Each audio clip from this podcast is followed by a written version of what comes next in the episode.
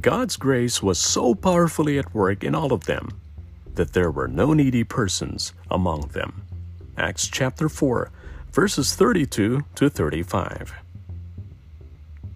As people were gripped by the reality of new life in Jesus, something significant was happening among them. No one was left out. There were no needy persons among them. Can you imagine what that was like? Think about being on the receiving end. As hard as it can be to ask for help, I'm sure that people felt relief, knowing their needs would be supplied. And what about the people who were giving? The ability to help meet the needs of people without expectations must have been contagious. People literally sold their property to help meet the needs of others. Talk about being devoted to one another. In our Western culture today, we tend to struggle with this concept of social living. If we help someone out, will they take advantage and expect us to keep on giving?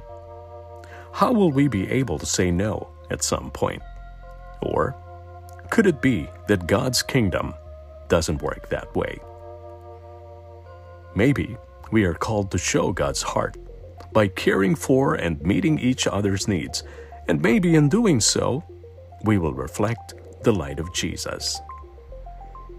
Imagine what would happen if we, the church, lived each day with this kind of generosity.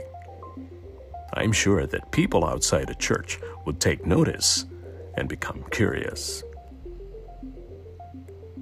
Holy Spirit, make us sensitive to the needs of the people around us. Give us the courage not to wait until someone asks for help, but to step in when you nudge us to do so. Amen.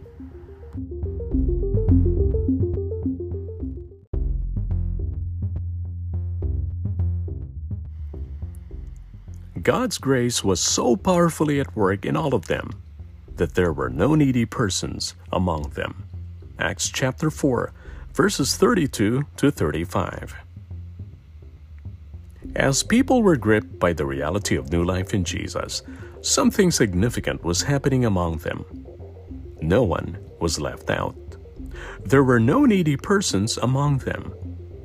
Can you imagine what that was like? Think about being on the receiving end. As hard as it can be to ask for help, I'm sure that people felt relief, knowing their needs would be supplied. And what about the people who were giving? The ability to help meet the needs of people without expectations must have been contagious. People literally sold their property to help meet the needs of others. Talk about being devoted to one another. In our Western culture today, we tend to struggle with this concept of social living. If we help someone out, will they take advantage and expect us to keep on giving? How will we be able to say no at some point? Or could it be that God's kingdom doesn't work that way? Maybe we are called to show God's heart by caring for and meeting each other's needs, and maybe in doing so, we will reflect the light of Jesus. Imagine what would happen if we, the church, lived each day with this kind of generosity. I'm sure that people outside the church would take notice and become curious. Holy Spirit, make us sensitive to the needs of the people around us give us the courage not to wait until someone asks for help, but to step in when you nudge us to do so. Amen.